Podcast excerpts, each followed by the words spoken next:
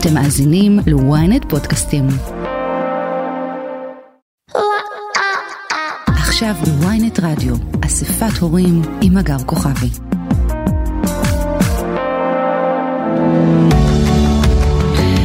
שלום, אהלן, ברוכים הבאים לאספת הורים, פודקאסט ההורות שלנו כאן בוויינט רדיו. אני אגר כוכבי, טכנאי השידור אביב ליבוביץ', ונושא התוכנית שלנו היום הוא מיניות בגיל ההתבגרות. מה בדיוק המתבגרים שלנו עושים, על מה צריך לדבר איתם ועם עצמנו, מה ללמד אותם, ובכלל, איך ניגשים לנושא הזה של מין, מין אה, ובני נוער. שלום לשלומית הברון, תודה שהגעת לדבר איתנו שוב. שלומית, מנכ"לית משותפת במידע אמין על מין, המרכז הישראלי לחינוך מיני. את בסדר פה? בסדר גמור. אוקיי, okay, אז אה, באמת בחלק הראשון של התוכנית, אה, פרק א', דיברנו על מיניות בקרב פעוטות וילדים, למדנו כמה חשוב אה, לדבר איתם על זה, לתווך להם את זה, להגיב להם על זה, לדבר אה, אמת, כמובן באופן אה, מותאם. אה, אז דיברנו על ילדים, והנה הילדים שלנו גדלו, ואני מניחה שהמציאות נהייתה קצת קצת יותר מורכבת, גם להם וגם לנו. בוא ננסה להבין מה, מה עובר על הילדים שלנו בשלב הזה. אה, אנחנו מסמנות את תחילת גיל ההתבגרות בכיתה ז', למרות שזה מאוד טכני. אה, מהסיבה הפשוטה שבעצם אנחנו מחליפות סט של כללים בין כיתה בג' ד' ד' ו', כמו שדיברנו פעם פעם קודמת, אנחנו מחליפות סט כללים בז' ח' ט'. אתן דוגמה, זה טכני, כי אנחנו עוסקות בחינוך, לא בטיפול. כן. אבל כשאני רואה ו"ניקים מתנשקים נשיקה צרפתית, עם שלושת הכללים שאנחנו רוצות לראות, שזה רצון הדדי נלהב, שוויון ומיניות מותאמת גיל. Mm-hmm. בתפיסת העולם שלי, שזאת החלטה שקיבלתי, נשיקה צרפתית בכיתה ו' זה לא מיניות מותאמת גיל. ואני אשתדל כמיטב יכולתי לעזור לילדים בגיל הזה להתאפק. ולא להגיע למצב שבו הם עשו איזשהי סוג של פעילות מינית אחד עם השני. זה לא אומר שהם לא יכולים להיות סקרנים על מיניות, זה לא אומר שהם לא יכולים לדבר, זה בוודאי אומר שאנחנו צריכים להנגיש mm-hmm. את, ה, את הסקרנות ולתת לה מענה, לא להגיד לא, לא, לא, לא, לא, זה לא עובד. כן. אנחנו אבל רוצים לתווך ולתת את המידע, ואנחנו רואים מחקרים של אנשים מבוגרים ששאלו אותם מתי הם עשו. פעילות מינית אה, אמיתית, שזה בעיקר נשיקה צרפתית, כן? כאילו זה השער כן. הרבה פעמים למיניות בוגרת, וחלק גדול מהאנשים שעשו את הדבר הזה מתחת לגיל 12, אה, בבגרותם אומרים הייתי מעדיף אם הייתי בן 14 כן, כזה אוקיי כן. זאת אומרת בדיעבד אה, גם אם זה היה דבר תמים וכאילו הם לא זוכרים את זה בתור אירוע טראומטי וזה לא המשיך להיות אבל כאילו יש איזו תפיסה של אפשר היה להיות קצת כן. יותר בוגרים בדבר הזה אז אנחנו כן. אנחנו חותכות אנחנו בתפיסת העולם החינוכית שלנו במידע מנהל אנחנו חותכות את הילדות כאילו בסוף כיתה ו'. Mm-hmm. כיתה ז' היא שנת מעבר כמו שאנחנו אומרות הרבה פעמים זייניק זה דלדניק עם שפם. זאת אומרת אוקיי. באמת בגרות רגשית מאוד מאוד נמוכה משהו מוזר שנה מאוד מוזרה. כן. מאוד. וואו, ממש. אני אספר שלפני כמה זמן למדתי בבית ספר, הגעתי בבוקר והייתי מאוחה, הייתי לא במצב, ולא היה לי קפה, ונכנסתי לכיתה, ועמדה שם מישהי ואמרתי לה, תגידי, איפה אפשר להשיג קפה במקום הזה? אז היא אמרה לי, לא יודעת, כאילו אולי, אולי בחדר מורים, אז כשהיא פתחה את הפה פתאום הבנתי שהיא בכיתה ז', אבל אני עד הרגע שהיא פתחה את הפה הייתי משוכנעת ב-200 אחוז שמדובר באישה צעירה, חשבתי שהיא משלבת, יש הרבה היום בכיתות, אבל כאילו מהטון של הדיבור הבנתי שזה ז' ואז היא התיישבה בשיעור ליד הילד אחוזון 7 מכירה את זה? כן. והיא נראית באמת היא נראית כאילו גדולה ממנו בארבע שנים זאת אומרת זה לא יכול עכשיו. כמובן ביולוגית יכול להיות שהוא מבוגר ממנה. כן, וואי זה מוזר. וזה מוזר, מוזר, מוזר. זה כיתה ז' המופלאה. כן. אנחנו קוראות לשנים האלה ז' ח' ט' או ו' ז' ח' ט', זאת אומרת בפירוט יש גם ילדים שרואים אותם שכבר בו'. אנחנו קוראות לשנים האלה שנות המוח הקפוא. ו... איזה יופי. פשוט מעולה. אני חושבת שכל מי שגידל ילדים בשנים האלה, עובד עם ילדים בשנים האלה, זה פשוט אפשר לראות איך את מדברת, מידע נכנס מאוזן אחת ופשוט נשפך החוצה מהשנייה. פשוט משהו מאוד מאוד לא מוחזק. Uh, אני מפנה אתכם ל, ל, להרצאה מדהימה שיש ביוטיוב. יש ביוטיוב הרצאה שקוראים לה סערת גיל ההתבגרות mm-hmm. של פרופסור גיל זלצמן, mm-hmm. שהוא פסיכיאטר ילדים ונוער. ויש לו הרצאה מעולה שבה הוא, אה, זה 25 דקות ביוטיוב, שהוא מדבר על מה קורה במוח של מתבגרים בגיל ההתבגרות. ותמיד כשאני עובדת עם הורים, אני מפנה אותם לראות את ההרצאה הזאת, mm-hmm. כי זה ממש לראות תהליך שהוא, אנחנו רואים אותו בחיי היום-יום ואנחנו לא יודעים לתת לו שפה.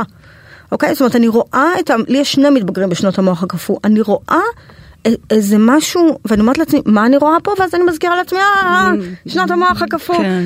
אוקיי? איזה משהו מאוד מאוד מאוד מוזר. הש... בגיל הזה, אה, יש לנו דחף מיני באופן טבעי שעולה באופן מאוד חזק בגלל ההורמונים. אמ, ויש לנו יציאה מהבית החוצה אל החבר'ה. כן. זה, זה הטבעי של, ה, של הגיל הזה. ויש לנו אה, תהליך במוח שקוראים לו גיזום, שבו המוח בעצם חותך חלק מהיכולות שלו, זה מה שפרופסור זלצמן מסביר בהרצאה, ו, וממש הם פשוט נמצאים במצב שבו המוח שלהם עובד באופן אחר כמה שנים. והדבר המרכזי שחסר להם בשנים האלה זה יכולת שליטה עצמית ויכולת לשרשר סיבה ותוצאה. Mm-hmm. ובמדינת ישראל יש מוקד שקוראים לו מוקד 105. זה מוקד שמחבר את, ה, את ה, משרד החינוך, המשטרה, משרד הבריאות ומשרד הרווחה. כן. והוא מסייע לילדים ולמתבגרים וגם להורים שלהם ולצוותים חינוכיים וטיפוליים לעשות, אה, לקבל עזרה על כל מיני אירועים שקורים ברשת, זה יכול להיות בריונות, זה יכול להיות אה, אה, אובדנות וזה גם הרבה פעמים אלימות מינית. כן. ואני עוקבת אחרי הגרפים שלהם וראיתי פעם גרף שפשוט נשאר איתי של כמות הפגיעות המיניות ברשת, גם מצד הנפגעים, גם מצד הפוגעים, אוקיי? הגילאים שהכי הרבה נפגעים בהם ברשת, והגילאים שבהם הכי הרבה פוגעים ברשת. וזה פשוט גרף כזה פעמון שבו רואים את גיל 12, 13 ו-14 בפיק. ואמרתי, וואו, בול. אני חושבת שבשנים האלה להורים יש אתגר אדיר. האתגר של ההורים הוא להכיר בזה שהילדים שלהם לא ילדים יותר אלא מתבגרים, גם כשהם נראים כמו בכיתה ד', כן. גם כשהם מתנהגים כמו בכיתה ד', וגם שאתמול הם באמת היו בכיתה ד'. כן. זאת אומרת, הפער הוא לא כל כך גדול. אבל אנחנו חייבים לעשות בשלב הזה, אנחנו הורים צריכים לעשות קפיצה, ממש קפיצה נחשונית, של להפסיק להיות הורים של ילדים ולעבור להיות הורים של מתבגרים צעירים. כן. לא להתבלבל, לא מתבגרים בוגרים, מתבגרים צעירים. הוא לא בי"א. וזה יהיה טעות להתייחס אליו כאילו בי"א, כי בכיתה כן. ז' ח' הם זקוקים לנו, לקביים שלנו, הם צריכים שאנחנו נלמד אותם מה מותר ומה אסור. איפה עובר, איפה הברקס? כי אין ברקס פנימי. כן. אין. הברקס הפנימי מתפתח בגיל יותר מאוחר. כן, וואו. אז ז' ח' ט' זה השנים הכי סיכוניות מבחינה מינית, הכי סיכוניות. כן. ואלה שנים שאנחנו צריכים לשחרר, אבל כל הזמן לש... לתת ערכים, כלים ו... וברקסים. כן. זה לא פשוט, שנים מורכבות. ממש ממש מורכבות. אמ, איך נראית מיניות בריאה, למשל, בגיל ההתבגרות? יש לה שלושה מאפיינים, אמרתי אותם, אני אחזור עליהם שוב, אני חושבת שהם מאוד חשובים. זה מאפיינים ש, שהם מסייעים להורים ולצוותים חינוכיים וטיפוליים להסתכל על סיטואציה מינית ולשאול את עצמם, זה מה שאנחנו קוראות לו זה ירוק, זה צהוב וזה אדום. לנו יש כלי שקוראים לו הרמזור, כן. ואנחנו מסתכלות על כל מיניות, גם של פעוטות, גם של ילדים וגם של מתבגרים, בשלושה קריטריונים האלה. אין דבר כזה אפור, לא, זה היה משהו, קרה משהו, זה היה מאוד אפור, לא אפור. או ירוק, או צהוב, או אדום, אוקיי? מה זה מיניות ירוקה? מיניות ירוקה יש לה שלושה מאפיינים, אחד זה רצון הדדי נלהב, לא הסכמה, נו אבל מה אכפת לך? טוב בסדר, זה הסכמה, בסדר? לא הסכמה, רצון הדדי נלהב. הדבר השני זה שוויון, גיל דומה, מעמד חברתי דומה, יכולת שכלית זהה. לא המתבגר הכי חזק אה, של השכבה עם מתבגר או מתבגרת הכי חלשים של השכבה, זה לא כן, שוויון. כן. אמ, לא אה, בן 17 אה, עם בת 13, אוקיי? כן. אז שוויון, רצון הדדי נלהב ומיניות מותאמת גיל. עכשיו, מה זה מיניות מותאמת גיל? מיניות מותאמת גיל זה אומר, גם אני מסתכלת על סטטיסטית, מה, מה מקובל בקבוצת הגיל הזאת בתקופה הזאת, כי מה שהיה מקובל סטטיסטית במאה ה-16 זה לא רלוונטי למה שקורה היום, ומה שקורה היום בסקנדינביה זה לא רלוונטי למה שקורה בישראל, ומה שקורה בבני ברק זה לא רלוונטי למה שקורה בנתניה, בסדר? זאת אומרת, זה, זה ממש, מיניות זה דבר מאוד תרבותי. כן.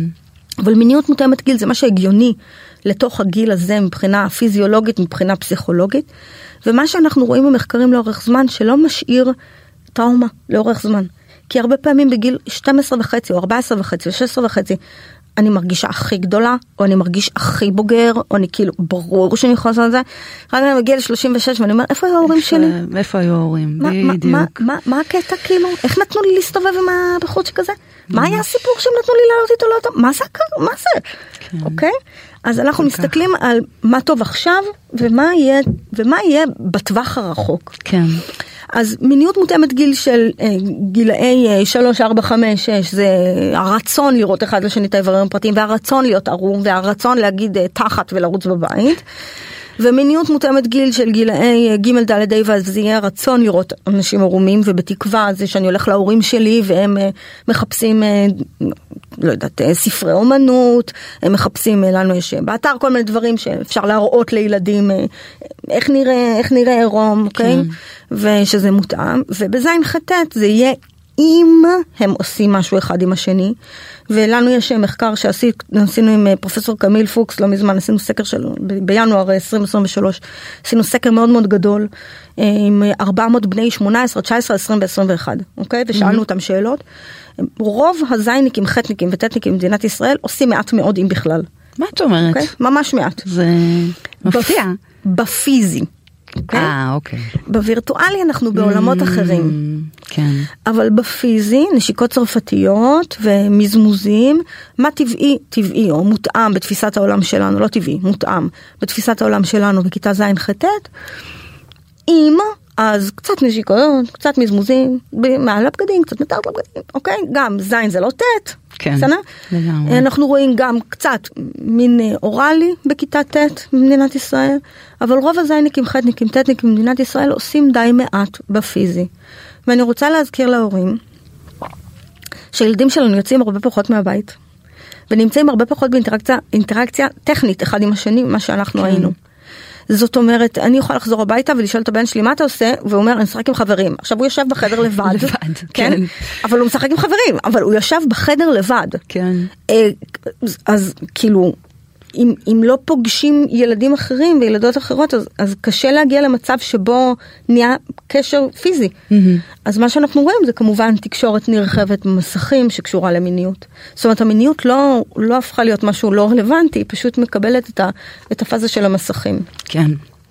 שזה יכול להיות חיובי וזה יכול להיות שלילי, ובעצם בסופו של דבר זה גם חיובי וגם שלישי. שלילי וזאת כן, המציאות. כן, אוקיי? וזאת כן. המציאות. אנחנו עסוקים כל כך הרבה בתכתובות המיניות אה, למיניהן, על סוגיהן. מה ההורים צריכים לדעתך ללמד בנושא הזה? לנו יש באתר דף מידע שמיועד להורים שמדבר על sexting. sexting זה השילוב של סקס ו texting, אוקיי? יש שליחה של אה, חומרים מיניים, לא משנה מאיזה סוג, גם יכול להיות תכתובות וגם יכול להיות אה, תמונות וכולי. ובדיוק כמו שאנחנו מלמדים ילדים שתייה נכונה, אוקיי? מתבגרים, פעם היו אומרים מתבגרים לא שותים, נכון? לא, לא. זה, לא יודעת להגיד מה היה בתקופתך, אני גדלתי בשנות התשעים, אנחנו, זה לא עבד, זה לא לא. עבד כל כך, לא, הסוגיה. הזאת של הלא, לא, לא, אסור, אסור, אסור, כן. ה-just say no, בארצות הברית זה היה מאוד מאוד חזק, זה, זה לא עבד. לא. והיום חלק גדול מההורים, לא כולם, זה גם עניין של תפיסת עולם וערכים ובית, וזה לגיטימי שזה יהיו- תהיה כאן שונות מאוד גדולה, אבל היום אה, אנחנו מלמדים את הילדים שלנו לשתות, ואנחנו נותנים להם לשתות קצת בבית, ואנחנו, כן, כשהם הולכים, כשהם תיכוניסטים, אז אנחנו מדברים על זה, ואין שיח של לא, לא, לא, אלא יש שיח של איך עושים את זה בצורה. נורמלית ושל זהירות ושל גבולות ושל אה, כללים. ו- ואותו דבר, אה, אותו דבר גם פה, זאת אומרת, אנחנו יודעים שהילדים שלנו התכתבו תכתובות מיניות, אז אנחנו צריכים ללמד אותם איך לעשות את זה בצורה נורמלית. שסקסטינג זה התנהגות מינית, זה- זה- וצריך לבדוק שבצד השני יש מישהו שרוצה, ושהטלפון לא נמצא בידיים של האח הקטן אה, של החבר שלך. כן. בסדר? כאילו, בואו כן. נעשה איזה קוד של איך מתחילים שיחה כזאת, של הדדיות, אוקיי? אני שלחתי, הצד השני שלך, אני שלחתי, הצד השני שלך, כן? של לשאול, זה בסדר? מה את אומרת אם את- אתה חושב שאפשר ל... שלא להניח שאם בצד השני יש בן, אז הוא רוצה, כן. אוקיי? לא להניח את זה, ממש לא. של יש איזה סט של כללים וחוקים שאנחנו צריכים ללמד את הילדים שלנו באופן אקטיבי וזה חוזר למה שדיברנו עליו בפרק הקודם. לתת מידע ממש. מין על מין, מותאם של, לגיל של ילד ילדה, יזום על ידי ההורים. כן. וצריך ללמוד לעשות sexting, גם אנשים מבוגרים אגב צריכים ללמוד, לא, לא יזיק, נכון. אבל uh, בוודאי מתבגרים צריך לעזור להם להבין איפה, איך, איך אתה שומע שבצד השני יש איזה וואו, כן? Mm-hmm. ו- ולא לפחד לשאול, זה בסדר? מותר? אני, אני, אני, אני חוצה את הקווים, תגיד לי, תגידי לי אם אני יכולה להמשיך, כזה. הבנתי. צריך ללמד. צריך ללמד. אמ, בואי נדבר קצת על, על הנושא, דיברנו קודם גם בפרק הקודם על אה, פורנו, בכלל על המרחב הפורנוגרפי. איפה זה פוגש את הבני נוער שלנו? אה, המרחב הפורנוגרפי פוגש את המתבגרים שלנו בזה שהוא מלמד אותם כל מה שצריך לדעת על, או כל מה שנדמה להם שצריך לדעת על מיניות, בסדר? זה עוד לפני פורנו. המרחב הפורנוגרפי מלמד אותם מה זה להתאהב, מה זה להתחתן, מה זה חיזור, מה זה סקסי, מה זה, אה, מה זה הכל, בסדר? Mm-hmm. אה, אתן לך רגע דוגמה, בסדר? סרט, לא משנה איזה, 200 כאלה ראית. הוליווד, אה, שמוליווד. סוף הסרט, הגיבור והגיבורה הצילו את העולם מדרקונים, לא אכפת לי. מגיע הרגע האחרון של הסרט, הוא לוקח אותם, נכון? תדמיינו את זה, הוא לוקח אותה, הוא שם אותה על הקיר, נכון? הוא משעין אותה על הקיר בבית מלון. הוא מרים לה את הרגל, נכון? כאילו היא בחצאית מיני אפורה, הוא מרים לה את הרגל, והם עושים סקס בעמידה על הקיר. עכשיו הקשר בין זה לבין איך שנראה סקס בעמידה, זה אין שום קשר, בסדר? זה, זה, זה כלום, שום דבר, ככה לא נראה סקס בעמידה בשום צורה שהיא, סקס בעמידה זה דבר מאוד לא נוח. וההנאה שהיא נהנית שם, כן? והיא, מה זה נהנית? חבל על הזמן, עפה. זה לא מותאם לאופן שבו אה, אברי מין בנויים, בסדר? פשוט לא, האופן זה לא עבד. אבל הילדים שלנו מגיעים לשלב שבו הם עשו משהו עם מישהו, פגשו גופנית נער נערה אחרים, אם בכלל, אחרי שיש להם באמת את כל החיים שלהם, צפייה בכל מיני סצנות מיניות שהקשר בינם לבין המציאות היא אפס. במידע המין על מין, כאילו אחד מהדברים שאנחנו עושות עם נוער בוגר, זה אנחנו, אנחנו מנסות לתלוש את המסכה של הפייק מיניות הזאת, כן? אנחנו קוראות לזה פורנו פינת נטפליקס, mm. כן? של, ה, של החיבור בין, בין, בין העולם הפורנוגרפי, שתכף נדבר עליו, לנטפליקס, ולהגיד, ככה לא נראית מיניות, ככה נראית הצגה של מיניות. אבל ככה לא נראית מיניות, בסדר? כן. כי מיניות זה כשמתמזמזים, ואז נכון, הראש שלה הונח על, ה, על הזרוע שלך, ואז נרדמת לך את היד. נרדם, הכל ה... אין זרימת דם ליד. ואתה מהפדיחה, אתה לא נעים לך להגיד לה, תקשיבי, אני לא מרגיש את האצבעות של הידיים, אולי נזוז קצת.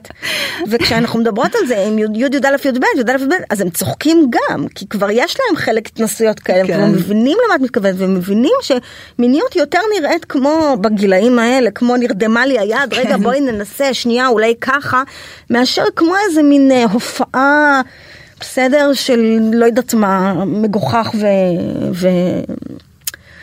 ו- וזה לא נראה ככה, זה פשוט לא נראה ככה. כן. לתוך, ה- לתוך נטפליקס, לא משנה, לא משנה איזה נטפליקס זה, כן? כן. לתוך הדבר הזה שנקרא המרחב הפורנוגרפי נכנס גם, נכנס, נכנס פורנו. פורנו זו צרה לא נורמלית בתפיסת העולם שלנו, בסדר? אני אגיד, אה, כן. אני, אני אזהר פה במילותיי בגלל שבאמת אה, זה עולם מורכב וקשה. אה, חשוב לי להגיד להורים ששומעים אותנו, פורנו זה לא סרטים כחולים. זה לא האינסטלטור שנכנס ופותח לו את הסתימה, ו... וה... בסדר? וזה לא עם איזה עלילה מגוחכת, זה לא RTL בלילה, כן. זה לא מה שלקחנו מווידאומטים מהצד שמאל כן. של הסוטים. זה עבר טרנספורמציה מאוד מאוד משמעותית מהרגע שנהיה פס רחב. מדובר באתרי ענק עם מיליוני סרטונים, שב-87% מהם יש אלימות. כן. סתירות, מכות, קשירות, אני רגע נזהרת במילים שאני, שאני אומרת, בסדר? כן. כל הדבר הזה הוא משולב מאוד בתוך פורנו.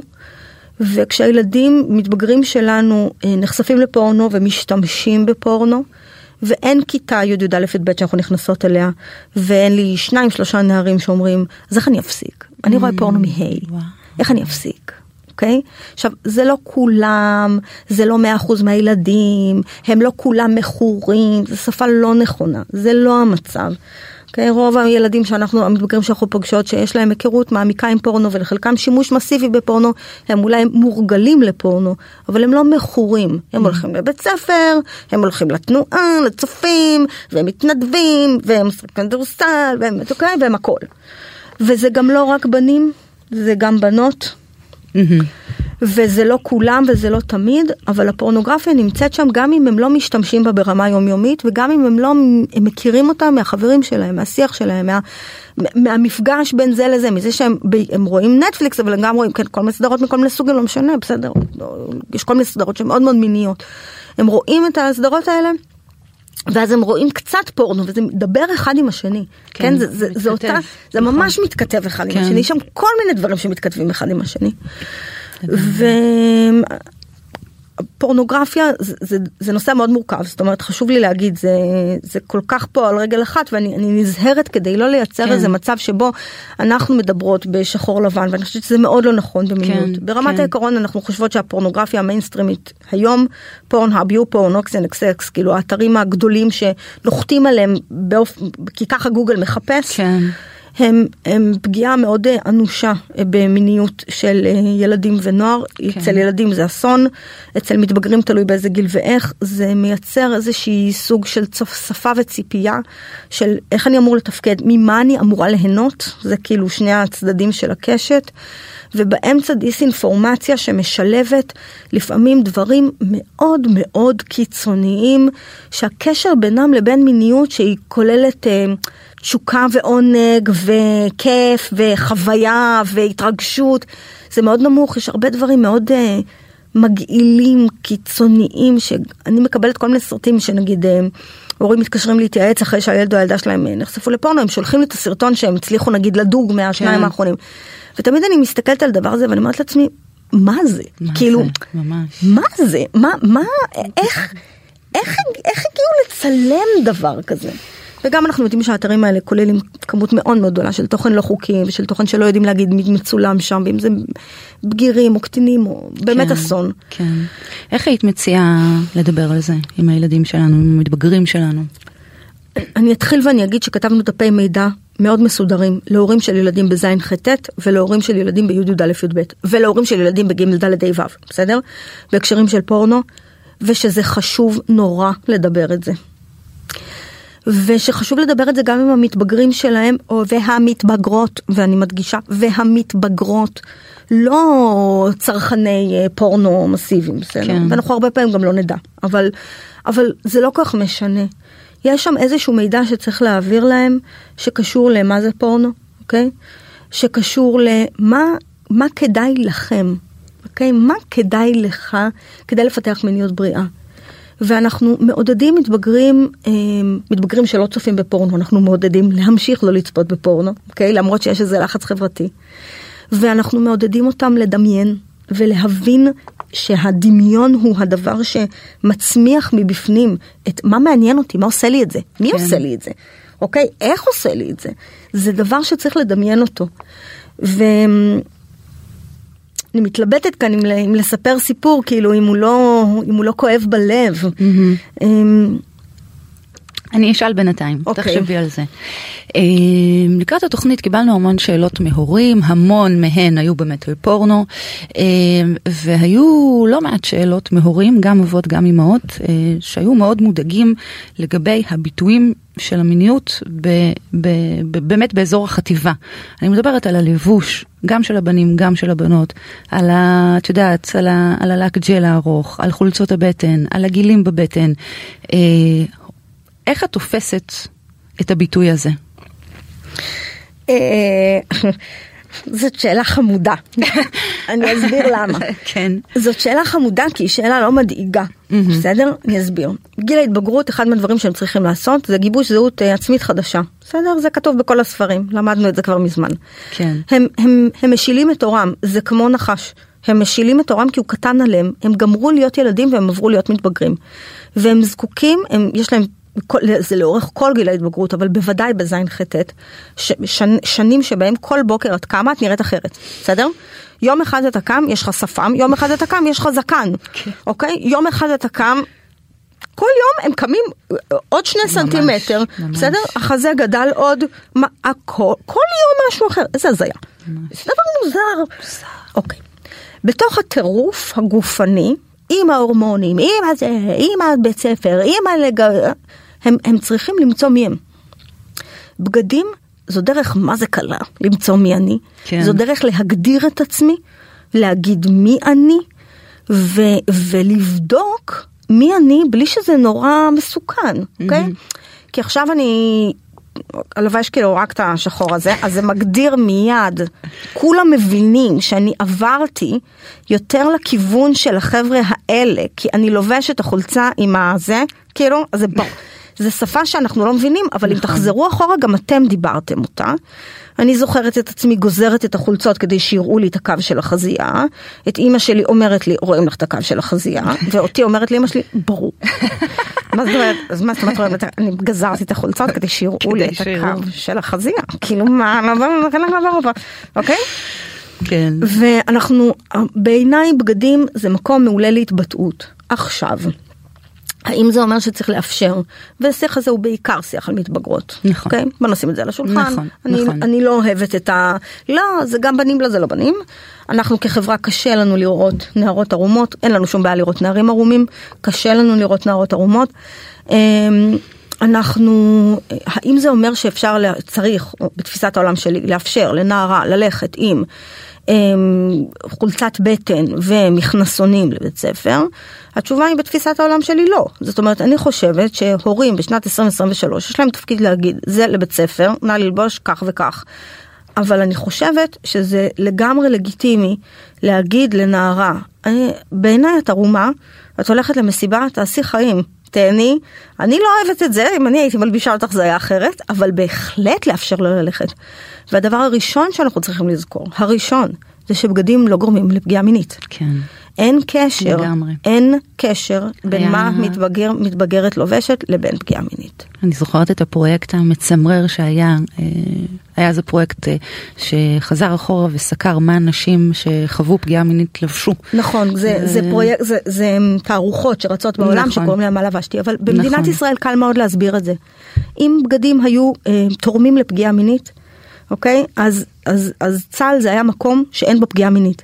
בסדר? נכון. אם בגדים מונעים פגיעה מינית, אם לבוש לא חשוף מונע פגיעה מינית, צה"ל היה צריך להיות מקום מאוד מאוד בטוח. כן. צה"ל הוא לא מקום בטוח, כי הוא מקום היררכי, והיררכיה גורמת לפגיעה מינית. כן, okay? אוקיי?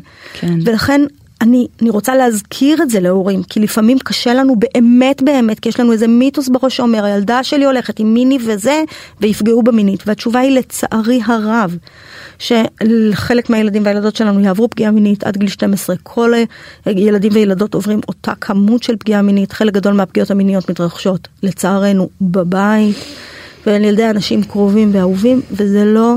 קשור לבגדים.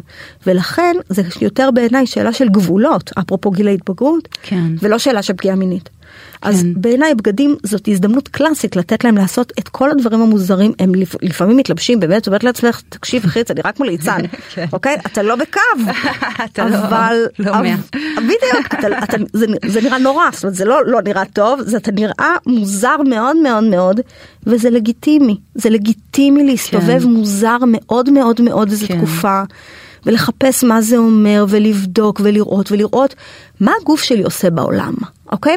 כשאני עומד עם החולצה מקופלת ורואים לי את הקו של, ה... של השריר, אוקיי? של השריר כן. ואני נשען פה ואני מסתכל על הילדה הזאת בעיניים, מה זה עושה לה? התשובה היא לא רואה אותך בכלל, אני מסתכלת מעליך מעל הראש, ליודניק מעליך, אוקיי? השדיים שלי שצמחו פה פתאום בשנתיים, מה זה עושה בעולם, אוקיי? אם אני שמה אותם ככה, ואם אני שמה אותם ככה, כן. מה זה עושה? וזה חלק מהתהליך למידה כן. של להפוך להיות בגוף של מבוגר. אני, זה מקום שבעיניי הוא מקום לשחרר, או, לי, או להילחם במק, במקומות שבהם אתם מרגישים שזה לא מקובל אצלכם כן. בבית, זה לגיטימי. כן. לגיטימי להגיד אני, אני את זה לא קונה. כן. אבל אם הילדה בת 16 עשתה בייביסיטר וקנתה חולצת בטן, בתפיסת העולם שלי צריך לתת לה. מה אנחנו היינו עושים? מה אני הייתי עושה? הייתי לוקחת בגדים בתיק ומתלבשת מחוץ לבית. אני, שזה, אני זה, לא. זה, זה דבר, את יודעת, מבחינתי הכי גרוע שיש. גם, כאילו, גם בעיניי. ממש. גם בעיניי. ברור שאני מעדיפה שהכל יקרה אצלי ובבית ומול העיניים שלי. אני עשיתי ברור. את כל הפרובוקציה לאמא שלי בפרצוף, אמא שלי אכלה את כל הפרובוקציה וזה כן, עזר לי.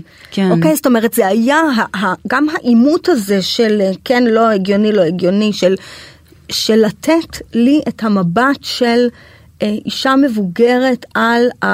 עכשיו הייתי בלתי, אני אומרת לכם עכשיו, כאילו, מסתכלת אחורה על גיל הרבה, בלתי. משהו נורא, כאילו, כל הכבוד שהיא שרדה עם זה. בלתי. אבל המבט הזה והתקשורת עם אימא על כן נושים, זה לא, אבל כן, את צריכה עם זה חזייה, את לא צריכה עם זה חזייה, אז צריך לבשת וכזה, זה דבר ממש ממש חשוב. כן. אז כן. בגדים, בתפיסת כן. העולם שלי, לבית ספר משהו אחד, הולכים לסבתא, תועיל בטובך, נכון, הלכת נכון. למסיבה, תעשה חיים, נכון. לא אוהבת את זה. גם זה מאוד אה, ככה מתחבר לי למה שדיברנו מקודם על, על, על נושא הפגיעות המיניות, זאת אומרת גם אה, ההורים לא יכולים להיכנס לאיזושהי שאננות ואדישות של אוקיי, הילדה לא מתלבשת חשוף, אז היא תהיה כאילו יותר מוגנת וזה אולי מוריד את הצורך ללמד או לדבר, כאילו לא, ממש ממש ממש, ממש לא. שלומית, בואי נדבר על יחסי מין. מה אנחנו יודעים עליהם בגילי התבגרות? אנחנו יודעים שאנחנו ההורים עשינו יותר, זה אני חושבת אולי הדבר המרכזי שמדהים הורים. אני אתחיל ואני אגיד שלנו יש שני מחקרים שעשינו במידע מין על מין. מחקר אחד עשינו בשנת 2017, אני עשיתי אותו יחד עם אחותי דוקטור אפרת אברון, ואנחנו בדקנו 730 מתבגרים ומתבגרות שהיו אז בני 18, 19 ו-20. אוקיי? ושאלנו אותם שאלון מאוד ארוך על מיניות ועל חשיפה לפורנו וזה היה מקור המידע שלנו לאורך הרבה מאוד אה, שנים. יש כמובן גם מחקרים אחרים מישראל וחוקרים אחרים, אנחנו תמיד אנחנו משתדלות תמיד לעקוב אחרי ולדעת מה קורה בש... גם בשטח וגם באקדמיה זה מאוד מעניין. אבל אה, תהינו מה עשתה הקורונה. Mm. זאת אומרת מאוד עניין אותנו מה קרה אחרי הקורונה ואנחנו הלכנו לדוקטור קמיל פוקס ולמכון דיאלוג ועשינו אה, ממש עכשיו בינואר 2023 עשינו סקר אינטרנטי אה, יחד עם המכון המחקר הזה על 400. אה, בני 18, 19, 20 ו-21. המחקרים הם לא, הם, המתודולוגיה שלהם היא שונה, מי שמכירים אה, מחקר אז אני, אני רק אומרת את זה, המתודולוגיה שלהם היא שונה. אבל אנחנו רואים אה, אה, ירידה בכמות, אה, ב- בגיל תחייה, תח... עלייה בגיל תחילת קיום יחסי מין. Mm-hmm.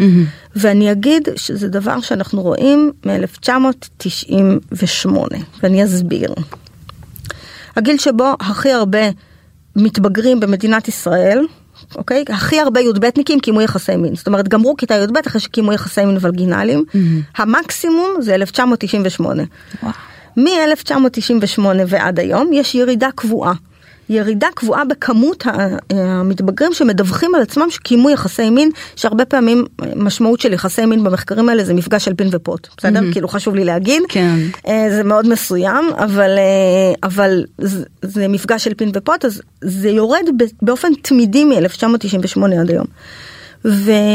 ואנחנו רואות את זה בכל העולם. זאת אומרת, זה לא רק עניין ישראלי, Mm-hmm. זה ממש בכל העולם, וזה המעבר ממיניות פיזית למיניות דיגיטלית. זה בדיוק זה, בסדר? כן. זה המעבר ממיניות פיזית למיניות דיגיטלית. הדור הזה של הקורונה, אה, אנחנו רואים די צניחה בכמות יחסי מין.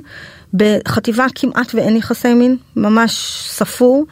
ואנחנו מדברים על, אה, אם אני זוכרת נכון, אה, אנחנו מדברים על משהו כמו 40 אחוז שמסיימים כיתה י"ב אחרי שהם קיימו יחסי מין. זה מעט, מעט. אוקיי? זה מעט. היו כבר שנים שזה היה 70 ו-80 אחוז, אנחנו כרגע עומדים על 40.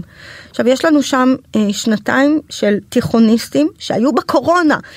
ויהיה מאוד מעניין לראות מה קורה בעוד שנתיים, כן. כן, יהיה מאוד מאוד מעניין לראות, לעשות איזושהי השוואה עוד שנתיים, אנחנו נעשה את אותו מחקר בדיוק בעוד שנתיים, כן. כדי לראות מה קרה שם. אבל יכול להיות שיש לנו באמת איזושהי צניחה בגלל הקורונה, יכול להיות שיש לנו צניחה בגלל מסכים, יכול להיות שיש לנו גם וגם. אבל אנחנו רואים אה, אה, כמות יותר מועטה של מפגשים מיניים באמת אחד עם השני. חשוב לציין, זה לא אומר שאין. וגם שהדבר הזה, כשאנחנו חוקרות, אז אנחנו שואלים שאלות נורא ספציפיות, כן? אבל תן, תן שיחה שהייתה לי עם מתבגרת, בסדר? היא בי"א, היא באה אליי, אחרי שאנחנו עושות הרצאות או סדנאות בתוך בתי ספר, תמיד יש מין תור כזה ארוך של מתבגרים ומתבגרות, אנחנו קוראות לזה קופת חולים. אז מישהי באה ואומרת לי, את שומעת, אני צריכה לשאול אותך משהו. כן, ברור, מאוד אוהבת את השיחות האלה, זה מלמד אותי הרבה.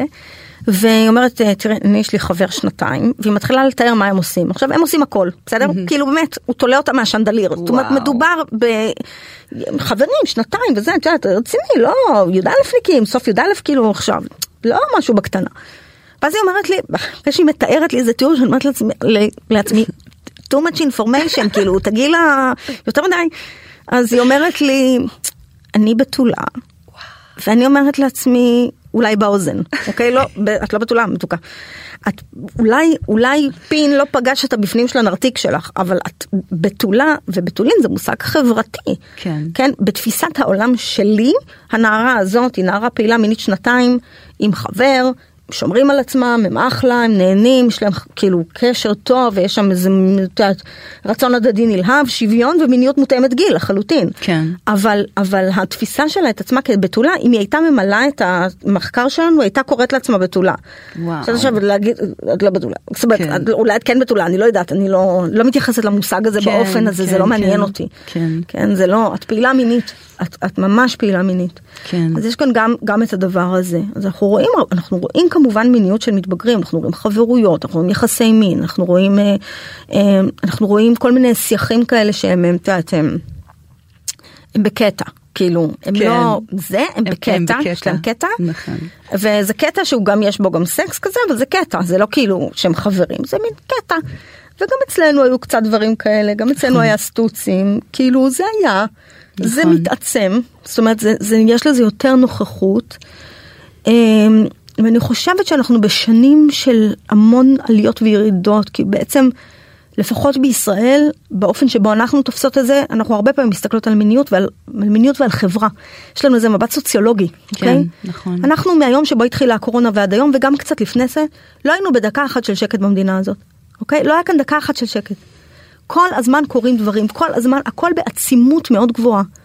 לדבר הזה יש השפעה על מתבגרים, אנחנו רואים את זה, אנחנו רואים את זה במחקרים, השפעה על בריאות הנפש, השפעה על אובדנות, השפעה על הפרעות אכילה, השפעה, וגם השפעה על מיניות. גם על מיניות גרועה, כן, גם על, גם על פגיעה מינית, אבל, אבל גם על מיניות. כן. כאילו אני תמיד שואלת את עצמי איזה שקט, כן, איזה שקט יש למתבגרים ומתבגרות במדינה היום להיות בחוויית ההתבגרות בלי, ה, בלי הרעש האינסופי שמתחולל פה. והוא מגיע למתבגרים שלנו, לא יעזור כלום. בטח. אז, אה, בטח. אני ממש, אה, כי יש לי צער על זה. כן, אני מבינה מאוד מאוד למה, על יש מה לי את מדברת. צער על זה, כן. נכון. אני רוצה עדיין לשאול באזור יחסי המין, אה, מה היית מציעה להורים לעשות בשלב הזה? בשלב סוף החטיבה, תחילת התיכון. קודם כל כשזה רלוונטי צריך לראות שיש יש עם כאילו שיש מישהו כן, כן. שזה שזה שיח לא, אין מה לבוא להתיישב עם אה, טטניקית אה, על קונדומים אם בכלל לא אין, אין, אין דיבור אין עם מי אין מה וזה. אז אפשר צריך לדבר על דברים אחרים כן לא להניח שאנחנו יודעים הכל אבל אה, אה, אם יש להם יש איזשהו סוג של מישהו שמתחיל לצוץ יותר מישהי שמגיעה יותר פעם, יותר פעמים אה, לשים לב שאנחנו אה, לפעמים זה נראה כמו זאת החברה הכי טובה אבל אולי הם בנות זוג זאת אומרת לא לשקול כן, כן שנים פה יותר מדי אחד אצל השני בואו רגע גם כן. נשאל את עצמנו את השאלה כן, מה לגמרי. קורה שם כן לא כל הילדים המתבגרים שלנו הם, אה, הם מטרוסקסואלים אז זאת גם שאלה שלפעמים כדאי לשאול אבל תמיד אפשר לשאול את המתבגרים לשאול כאילו זה, זאת מישהי זה משהו זה חברי או מה אבל זה חברי או קצת יותר מחברי, כן? ולפי שפת הגוף שלהם אפשר ללמוד אה, איפה אנחנו נמצאים. בשלב מסוים למישהו, אם לבן בת שלי יש אה, חבר חברה, אני, אני רוצה לשבת איתם ולדבר איתם על, על אמצעי מניעה. אני רוצה להסביר שלשים לב בבקשה שצד השני אה, לא שיכור ולא מסומם ובבית. ושתמיד אפשר להגיד לא משני הצדדים, mm-hmm. אוקיי? ושזה לגיטימי להתחיל להתנסות ושהם לא יבואו וללכת אחורה, ושזה לא... זה לא אה, שער שחוצים אותו, אוקיי? קיימנו יחסי מין ואחרי זה הכל השתנה. כן. והתשובה היא לא, אפשר לקיים יחסי מין, להגיד זה היה, זה, בעצם זה היה לי קצת יותר מדי, זה לא כמה מתאים לי, ושנתיים לא לקיים יחסי מין. אף אחד לא, לא קורה מזה כלום, כן. אוקיי? זה לא איזה, את יודעת, איזה החלטה. בלתי הפיכה. כן. תמיד אני אומרת למבוגרים, תחשבו רגע על הפעם הראשונה שלכם. איזה השפעה יש לזה על החיים שלנו בעצם? כן. אם זה לא היה אירוע טראומטי, את יודעת, כאילו נחמד, זיכרון נחמד, או זיכרון פחות נחמד, או משהו עמום, לא בדיוק איזה דרמה שהילדים מתבגרים כן. עושים. לא, גם לא איזה מודל שלפיו את כאילו פועלת היום נכון, והולכת זה באורו. אירוע, אירוע. אירוע, אירוע שאני מקווה שיהיה נחמד, אבל זה לא כזה קריטי בעצם. כן. אני אוהבת להשתמש לדבר עם מתבגרים על קונדומים, קונדומים, קונדומים וקונדומים. אה, קונדומים זה אמצעי מניעה הכי מתאים לגיל ההתבגרות. הוא מצד אחד לא שם כל האחריות על הנערה, לקחת גלולה כל יום זה דבר מורכב, אני לא אוהבת את הדבר הזה. Mm-hmm. אני חושבת שהצורך אה, ללמוד ביחד להשתמש בקונדום הוא פעילות טובה בשביל לחבר אה, למיניות, אוקיי? למיניות טובה. כן. הוא, הוא מצריך תקשורת והוא מצריך צחוקים. כן. והוא מכניס איזה הומור ש, שהוא טוב, הוא טוב לי. אמ, זה לא מכניס הורמונים לגוף, אה, לחלק מהנערות, לא לכולן, אבל לחלק מהנערות, המפגש עם הורמונים, לפני שהם למדו להתארגן על המיניות של עצמן, הוא עשוי לשנות חלק מזה, סתם, עושה יובש בנרתיק אצל חלק מהנערות, סתם, הכי פשוט, בסדר? אה, וכל מיני דברים, כאילו, אני מעדיפה שהנערות ילמדו את הגוף שלהן באיזשהו שלב אה, באופן יותר מותאם. אה, אם יש חבר לאורך זמן או חברה לאורך זמן, או זאת אומרת יש כן, כן איזושהי מיניות שהיא ככה לא פעם בשקונדום בעיניי הוא מאוד מאוד מתאים וכן רוצים לעבור מקונדום למרות ששוב אני אוהבת קונדום תמיד אבל בסדר. Mm-hmm. לא צריך לזכור אנחנו אה, שבגרנו בשנות ה-80, ה-90 וה-2000 זה היה או קונדום או גלולה וזה לא המצב היום יותר ויש כל מיני אמצעי מניעה ואמצעי מניעה עם הרבה פחות הורמונים מאשר אה, גלולות יש התקנים תוך רחמיים לנערות יש אה, יש טבעת יש זריקה יש מדבקה יש כמות מאוד מאוד גדולה של דברים צריך ללכת לגניקולוגית שמבינה עניין שמבינה נערות כן. שאפשר להתאים לאישיות של הנערה שלי שיש לה גם ADHD וגם גרה בשני בתים לכי עכשיו תמצאי את הגלולות כן. ותקחי כל יום כשאת יום אחד אצל אבא יום אחד אצל אמא יום אחד וזה איפה את בכלל. אמ, אבל בעיקר אני רוצה לדבר עם מתבגרים לא רק על מניעת הריון, אלא על, על, על, על, על תקשורת. אוקיי? על תראה שהצד השני, ואיך אתם מרגישים, ומה אתה מרגיש, ואיך אתה, וכל הדבר הזה שהם, ששוב, שבגיל הזה הרבה פעמים, הם, אם, אם יצרנו איזשהו בסיס של שיח בגיל יותר מוקדם, זה די קל לייצר את השיחות האלה. כן. זה לא נורא נורא נורא קשה. כן. זה. לא נורא קשה.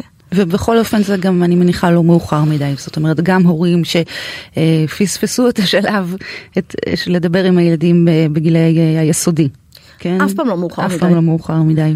אף פעם לא מאוחר מדי. תמיד אפשר לבוא לנער, להושיב אותו ולהגיד, תקשיב, שמעתי הרצאה, שמעתי פודקאסט, קראתי ספר, כן. אוקיי? והבנתי שבעצם יש דברים, מגוון דברים שהייתי צריך לדבר איתך, לא דיברתי. כן, אני, אני תמיד עושה את זה, שמעתי ש... זה מעולה, כן. זה פצצה, אוקיי? ו...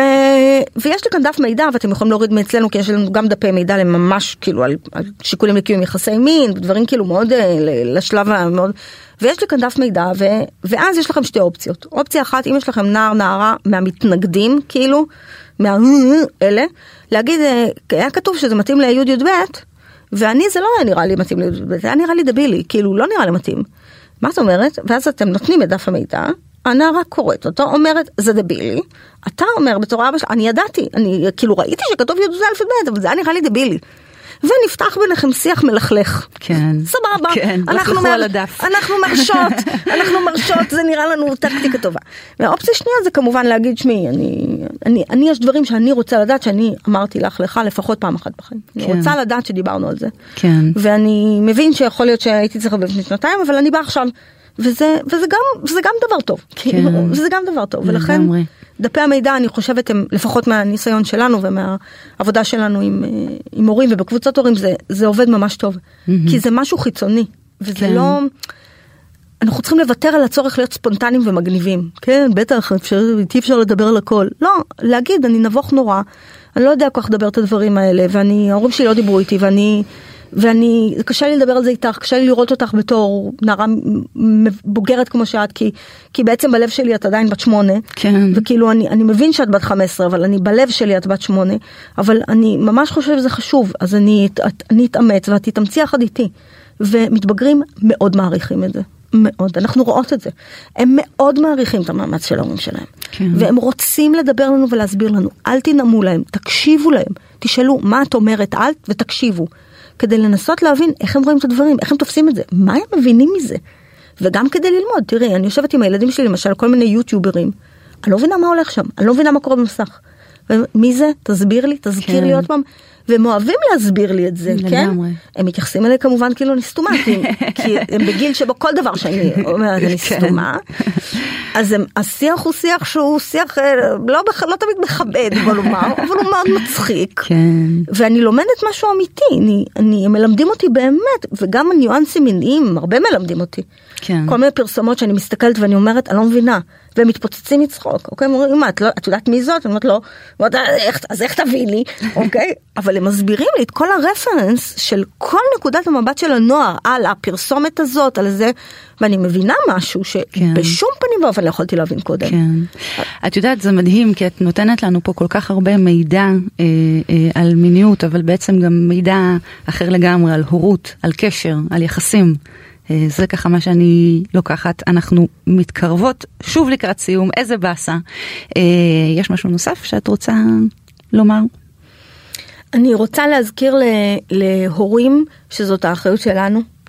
אה, אני רוצה להזכיר להורים שהם לא יכולים להפיל את זה על בית ספר, שהציפייה שמערכת החינוך במצבה הנוכחי ייקחו אחריות על כל החינוך המיני של הילדים שלנו, זה דבר לא ריאלי. זה לא היה ריאלי גם לפני 20 שנה, אבל זה גם לא ריאלי היום. אמ, ואני רוצה להזכיר להורים ש... ש... שזה עובד טוב כשהורים ובית ספר משלבים ידיים, ולא כשאנחנו מתנגחים בבית ספר. אלא כשאנשים מבוגרים שעוטפים את הילדים, חינוך פורמלי, חינוך בלתי פורמלי, רווחה, טיפול, mm-hmm. כשאנחנו המבוגרים מסתכלים על נוער ולא נלחמים אחד בשני, אלא עובדים אחד עם השני בתוך המציאות המאוד מורכבת שאנחנו נמצאים בה, mm-hmm. כדי להצליח למקסם את המעט שיש לנו, ויש לנו מעט, אוקיי? מעט משאבים בכל אחת מהמערכות. כן, ממש. לשלב אותם לטובת המתבגרים, ולא להיות בשיח המשוסע הזה, שמשפיע מאוד במה שאנחנו רואות בשטח, ממש משפיע. כן. ואני רוצה שאנחנו ניקח, אנשים מבוגרים, שניקח אחריות, אחריות על סגנון השיח שהורים מדברים למורים, שמורים מדברים להורים, ש, ש, שכולם... כאילו הדבר הזה יש לו השפעה משמעותית על ה-well-being של הילדים שלנו, היכולת שלהם לתקשר למיניות בריאה, ל- ל- לשיח בלי, בלי אלימות מינית. זה, זה קצת, אה, קצת בידיים שלנו. כאילו. כן, בידיים שלנו. יש לנו פינה קטנה, אני מפתיעה אותך. ויתרתי לך בפרק הקודם, אבל לא עכשיו. אנחנו נשמע אה, אות ונמשיך. טוב, אה, פשוט מאוד, אני סופרת ככה בלב, אני מונה את האותיות, א', ב', ג' וכן הלאה, ותעצרי אותי. משחק אסוציאציות כזה. טוב? אלוהים ישמור, אין בעיה. טוב, א', סטופ. י'. שלומית יקרה, איזו מילה עולה לך בראש באות י'? יופי, כל, אנחנו אומרות, אה, אה, כל פות נראית אחרת, כל פות היא נהדרת. Mm.